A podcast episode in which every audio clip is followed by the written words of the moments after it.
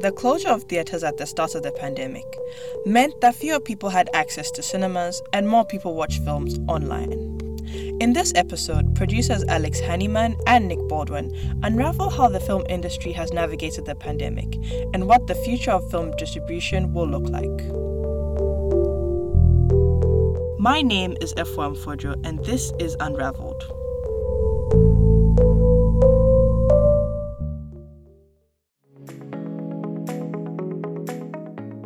The COVID 19 pandemic impacted all industries, but especially the film industry. In March 2020, theaters across North America and the rest of the world were forced to close because of the ongoing health crisis. Meanwhile, the movie industry as we knew it back then was about to change forever. I'm Nick Baldwin. And I'm Alexander Hanimyan. This is the segment about the future of how people will consume movies. First, to catch us up on what happened over the past 20 months, we spoke with Damon Martin, Damon is the founder and owner of NerdcoreMovement.com, a website that covers the entertainment industry, including movies, TV shows, and other pop culture. I mean, I think it affected everybody, but I think it was particularly devastating to the entertainment industry because, you know, movie theaters shut down. Uh, you know, movie releases were pushed back or, or canceled or, or, you know, completely, you know, uh, re you know reorganized because of the pandemic. Uh, television shows had to stop production, uh, so it was pretty. I mean, it was pretty dramatic and pretty impactful. I mean, you know, again, we had you know, there's a lot of stuff that was already in the bank, a lot of a lot of filming that had already been done. Uh, but on the flip side of that was is that you know everything else that was either coming out or, or expected to be coming out uh, had to be put in the can and, and, and put away. So you know, it kind of delayed a lot of what I was able to do in my job in terms of coverage, just because there wasn't stuff coming out. The release dates of some movies were pushed back, while other movies still in production were brought to an outright halt. As the year 2020 progressed, many studios went ahead with the release of their movies, but that often happened via streaming platforms such as Netflix, HBO Max, and Amazon Prime, not in theaters like normal, because COVID 19 was and still is anything but normal. Nearly two years since the pandemic hit, theaters are now opening back up. But in some ways, we're in a similar spot as we were back in 2020 and earlier in 2021. Movies are being released in multiple ways some in theaters, some on streaming platforms, and some using a hybrid model known as day and date release, where the movies get released both in theaters and on streaming services simultaneously and it appears that the future of movie distribution is very much up in the air. Will theaters dominate the movie market once again, or will streaming platforms take over? Paul Dergarabedian, the senior media analyst at ComScore, tends to think we may not go back to a pre pandemic normal, but that theaters will still dominate new releases for years down the road. Paul deals with statistics and information about the box office, and he analyzes the success or lack thereof of movies. I actually feel like for the even smaller movies that the best release model involves a theatrical window, unless the movie was conceived as either a, uh, an episodic TV show or or a movie designed for the small screen. But otherwise, I think the whole point of the movie theater is that you get it there first, you get that prestige and exclusivity, and then it gives that movie a more a greater desirability. I think filmmakers want their movies in theaters, and again, as we saw this summer with Black Widow, talent often their their monetary you know uh, deals, their money deals are based on theatrical box office. Why?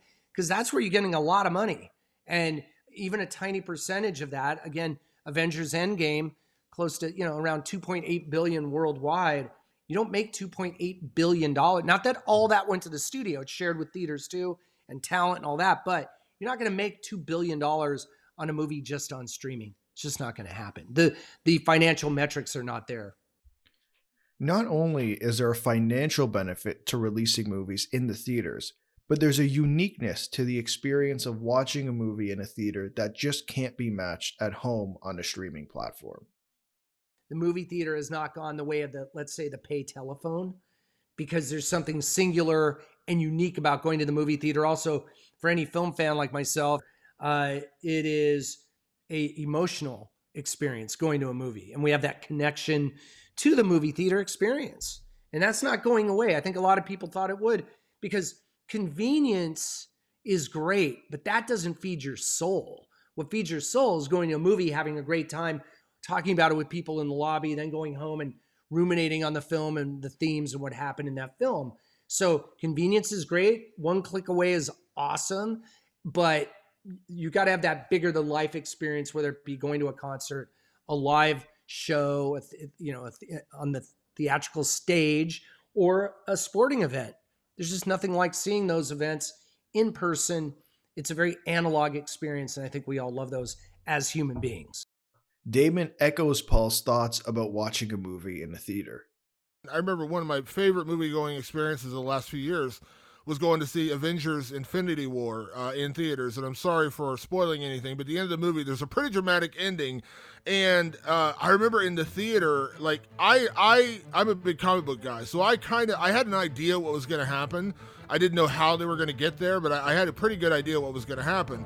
And so when it actually happened in the theater, it was crazy. Like there was this hushed silence and there were actually people like there were some people crying in the theater and like it was just so and then on the then again when avengers endgame came out a year later when you know all the heroes kind of mounted together to fight the final battle i mean the crowd was just a uproared and, and applauded and it, there's just you can't get that experience anywhere. It's like going to a concert. Like I can watch a million concerts on on YouTube or streaming, but it doesn't replace being there for the actual concert. And that's kind of what movie theater going is about. Some people prefer watching movies at home. One of them is Thom Ernst, a Toronto based film critic for the website originalsin.ca. He avoids the theaters on busy nights like Fridays and Saturdays because he doesn't want to be distracted by people while he's trying to review a movie. In fact, that happened to another film critic he knows, and it changed the way he viewed the movie. Geoff Pevere, a very good film critic, years ago wrote an article about how going to see a certain film uh, at, a, at a press release with the student with an audience and then going to the junket really altered his uh, opinion of it in that it, he really thought he loved the film. And then only later and he wrote the review a very favorable review and only later did he realize this isn't such a great movie that he was sort of swept up in the moment sometimes you could be influenced by your surroundings. And I really find that when I watch a film on my own, in my own time, I can be, I'm dedicated to my opinion of that film. I'm not influenced by the person sitting beside me. Um, and I think that's essential. I, I think it's really essential, even when you go to a big screen movie for a critic, to uh, disengage from everything else around them and just focus on what on what is happening on screen and how that is affecting you. It's actually very zen way of uh, watching a movie. Even before the pandemic, streaming services such as Netflix were gaining momentum and popularity in the movie industry. Paul says he thinks COVID 19 actually showed why a more dominant day to day release plan was never going to work in the long term. I've been known to say we packed 10 years of change into one year. And that's really what it what this did. But we also packed 10 years of, well, analysis into one year. So now if if we were heading towards a day and date model for most films, well, now we're not because we got to test it in real time over the past year and a half. So that's it is intriguing and it is interesting that this unforeseen event unlike any other, except maybe if you go back to the 1918, you know, the pandemic of 1918, that's a whole different story, but there are parallels here. But I think it really, all these outcomes, I think will ultimately be good for the industry, even though it came out of a absolutely tragic and, and, you know, unforeseeable event. Ultimately, there appears to be a place for both movie theaters and streaming platforms. I think that the, the small screen and the big screen are complementary and additive, not adversarial as everybody makes them out to be. And over time, studios are going to figure out what's the best course of action. Still, Paul thinks theaters will have to up their game to compete with the constant evolution of streaming services and the fact that people are being more selective in what they pay for in the aftermath of the pandemic. Well, I think part of it is just creating a great in theater experience. Uh, and the buttered popcorn is great and, and all that. But, you know, there's a certain level of, of quality that people expect, not only in the presentation of movies, but just the seats, like the whole environment. When you go into a beautiful restaurant that's like your favorite restaurant, there's a reason for that. And often you're willing to pay more to get that that upscale experience. And I think people just if I'm going to leave my home and go somewhere, it has to be extra special because consumers are becoming more selective. But theaters also have to realize this isn't 1980, this isn't 1990. This is now, we're in a different era where because of the pandemic, people have been presented with more options than ever before. And so consumers are going to be more selective on what movies they see in the theater. So the theaters, not only with perhaps dynamic pricing, uh, with subscription based services that that for families are really important because it's very expensive to take a family of four or five to a movie theater. And then maybe some giveaways. I don't know. I mean, at these movie conventions, hardcore, hard edged movie executives are like clamoring to get a free t shirt. So I, or a hat or a tchotchke of some sort. I would think that theaters doing these cool like giveaways, doing, and, and some of the theaters do that. Great theater managers do that. And also beyond that, doing Q and A's with filmmakers, either real or vir- virtual, uh, you know, in person or vir- virtual, and then just having great movies in your theater, uh, especially on the independent side, curating for us what are the best foreign language films or independent films that are out there. As far as the future of movie distribution goes, all three of our guests tend to think we're headed back to a market dominated by theatrical releases, and that the hybrid model will mostly get left behind with COVID 19. Tom says there's still an attitude toward big screen movies, that it separates certain movies from the rest based on importance and whether they deserve to be watched by a theater audience. For him, movies might only need one to two weeks of exclusivity in the theaters before hitting streaming platforms. Paul echoes Tom's thoughts, saying having a movie in a theater makes it more desirable to the audience. Damon says, from a consumer point of view, a theatrical release followed by the movies hitting streaming platforms 30 to 60 days later will give moviegoers a chance to pick and choose what they want to see. In other words, they can get the full theater experience for their most anticipated movies and they can wait a couple of months for the movies they really aren't in a rush to see and save some money. But having said all that, things can change, and consumers are ultimately going to be the ones who dictate the future of movie distribution. I, I think it's more about the the consumer kind of showing what they want. The most powerful people in Hollywood are the consumer, not the executives, not the theater owners. It's the the consumer, the the movie fan, or the enter, the fan of entertainment. We're in the infancy of this, really. Uh, this you could start the clock right now as to, for the technology and the way that and, and the content are going to meld together in ways we haven't even imagined yet. So, Alex, have you been back to the theater since COVID? Yeah, I've been uh, a couple times actually. I, I went to go see Eternals and Shang Chi. Which was uh, your favorite of the two? Um, if I'm being honest, I think it was Shang Chi. How come? I just think it was such a different a um, type of Marvel movie because we've never they've never gone down that path before. It was so uh, focused on like superheroes and powers, whereas this one there was a little more to it. Uh, how about you? Have you gone back to the movies since then? I have. I've seen those movies. I've seen yeah. Venom. I saw Ghostbusters recently.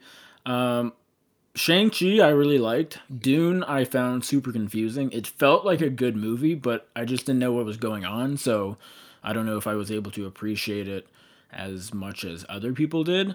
Um, I, I guess as we're in this post COVID era or, or getting towards that point, anyways, um, do, do you enjoy going back to the theaters? Do you do you like watching movies in, in that setting, or would you prefer streaming at home? no, I would most definitely love to continue going back to the movies. There's something about the sound, the screen, and I think it was brought up on the podcast a couple times. The popcorn is delicious. It's true, and and Paul liked the beer as well. So I mean, and, and you can't complain too much about that. I, I would think. No, no, you cannot. any any movie coming up in the next couple months that you're excited to see? Uh, the new Spider-Man. I am a huge Marvel geek. Uh, I've watched every single movie, and I cannot wait for Spider-Man.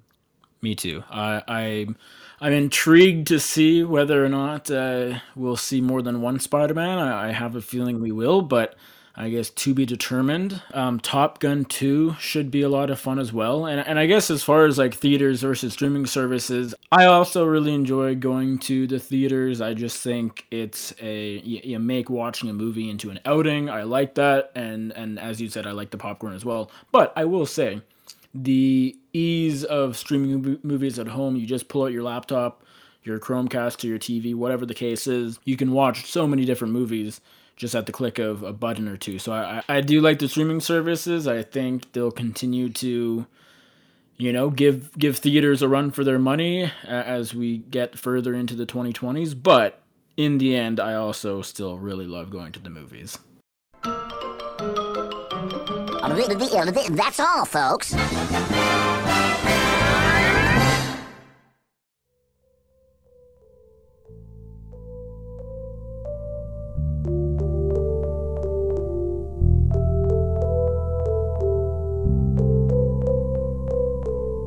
This episode of Unravelled was produced by Alex Hanimyan and Nick Baldwin.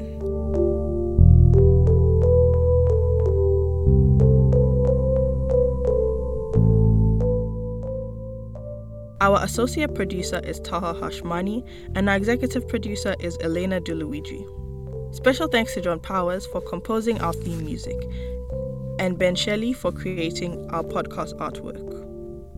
Our professor is Amanda Capito, and special thanks to Lindsay Hanna and Angela Glover.